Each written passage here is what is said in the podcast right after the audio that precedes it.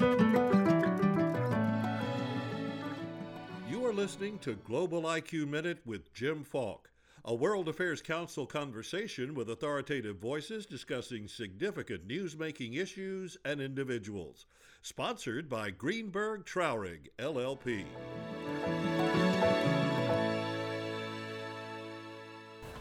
While much of our attention has recently been on the nuclear ambitions of North Korea, another crisis has been brewing in our hemisphere, and it is one that may have severe consequences on our economy and political stability as well in South America. To discuss Venezuela, our guest is Dr. Christopher Sabatini, who, in addition to teaching at Columbia University School of International Public Affairs, is also the founder and executive director of Global Americans, where he edits the website latinamericagoesglobal.org. Regular listeners to Global IQ Minute will appreciate that I cannot help but highlight that Chris earned his MA and doctorate from my alma mater, the University of Virginia. Great to have you here. Thanks a lot, Jim. It's great to be here. You know, recently in The Guardian, I read your op ed and you wrote that democracy died in Venezuela. But as you described it, and I quote, it has been a long, slow, painful, predictable slide to authoritarianism. Remind us briefly of some of the key steps that brought Venezuela to this brink. Well, Venezuela, before the election of Hugo Chavez in 1998, he was sworn in in 1999. Obviously, it had suffered from all the ills of being a, petro economy. It depended excessively on oil, there were gross inequalities. But what happened when Hugo Chavez was elected was really shortly after he was elected, he convened a constituent assembly, rewrote the Constitution, packed the Supreme Court, and when even that didn't work, he expanded the Supreme Court by 12 and packed it with more loyalists. Basically, what happened was a very slow whittling away of the checks and balances of democracy in Venezuela and in the Venezuelan government, but also a very slow but steady closing of political space, a closing of opposition newspapers and radio stations and television stations, as well as the shuttering of civil society organizations and their harassment. And it was predictable what was happening. But the problem with this sort of erosion of democracy from within, there was no sort of one single moment, like a coup d'etat, the old days, that one could point to. But now it's clear. There's no debating whether there's democracy in Venezuela. People spent a long time saying, well, it's competitive authoritarianism or it's a, a closing democracy. But now it's clear there are no checks and balances whatsoever. The National Assembly has been marginalized, rewriting yet another constitution, and there are no elections in sight. You know, as you said, it just happened over a period of years. Is there a time where perhaps something could have happened to avert this, this crisis? I think there was a time. I think the regional community was slow in acting.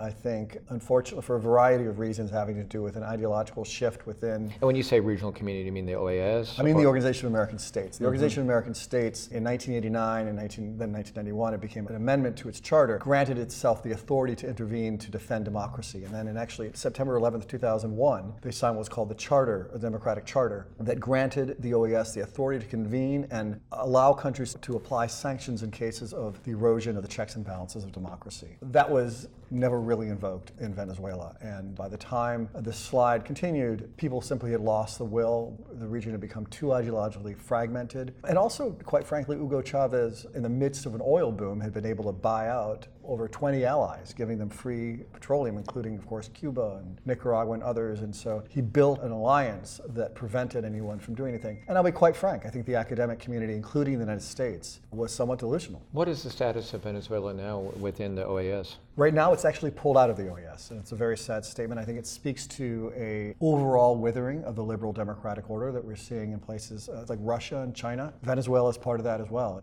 well, it pulled out a few years ago from the Inter-American System of Human Rights, which is sort of the OAS's court system, if you will, over the closing of an opposition or an independent radio and TV station. And then recently, the OAS threatened to discuss Venezuela, not even sanction it, but to discuss it. And Venezuela simply said we no longer belong. What about the membership with, what is it, Mercosur? Mercosur, and this is an indication of how far the region went to drift, is Mercosur is a, as you know, a customs union, a common market that includes Argentina, Uruguay, Paraguay, and Brazil. And they invited Venezuela to belong. They also have a democracy clause, but they invited Venezuela to join, even while it was clear Venezuela was on a very quick path towards dictatorship. They've now kicked Venezuela out, but it had never even met the basic economic requirements of the common market either. So there's no reason, even economically, for it to be there. You know, we're really looking at perhaps humanitarian crisis because I was reading in The Economist and some of the articles as well that you've written and saw that income per person is now back where it was in 1950. Give us a sense of what you're seeing as far as food shortages and what really has been the impact on the population.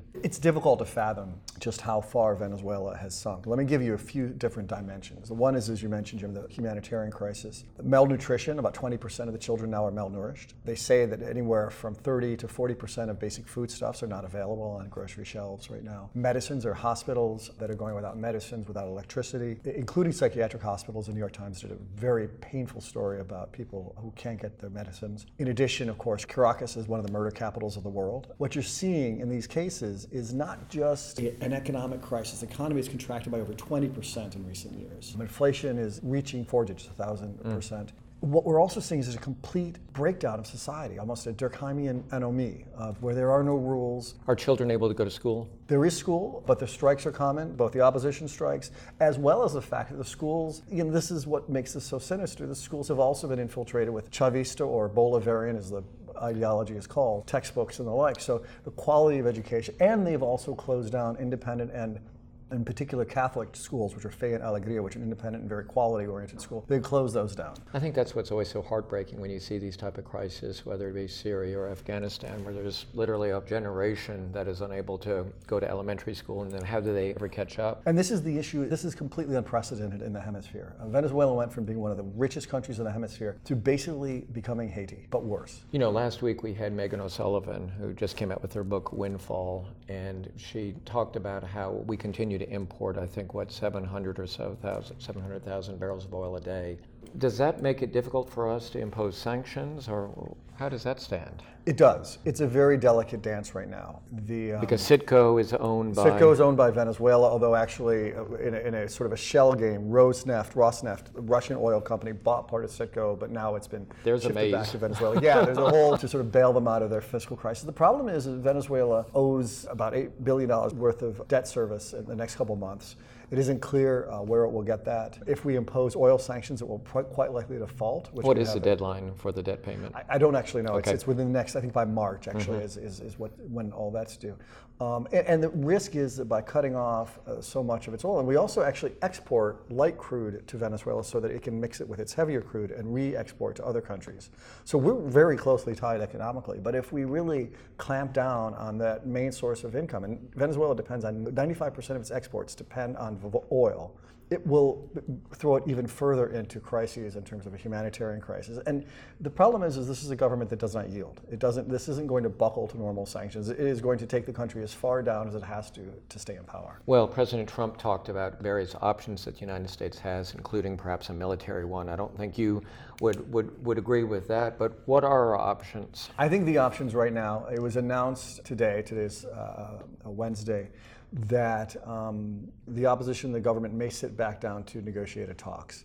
Those have failed consistently, as I wrote in a foreign affairs article, because um, and uh, William Zartman, who's a political scientist, uh, wrote a great piece about looking at mediation efforts. And he said the two things that they need to succeed are one is to be based on international norms of human rights, and the second is to have the threat of sanctions behind them. And the Venezuelan mediation talks before never had those. Now they're going to sit back at the table uh, Macron in France is threatening sanctions if the government walks away. Um, I think it's up to the other regional governments now uh, Mexico, Brazil, Peru, the EU, and others to basically force this government to negotiate in earnest. And if not, we're looking at a failed state? Then you're, look, you're already looking at a failed state. I, I, think right now it's just a question of how deep it digs. I want to thank you very much for being a guest on Global IQ Minute. Thank, thank you very you. much.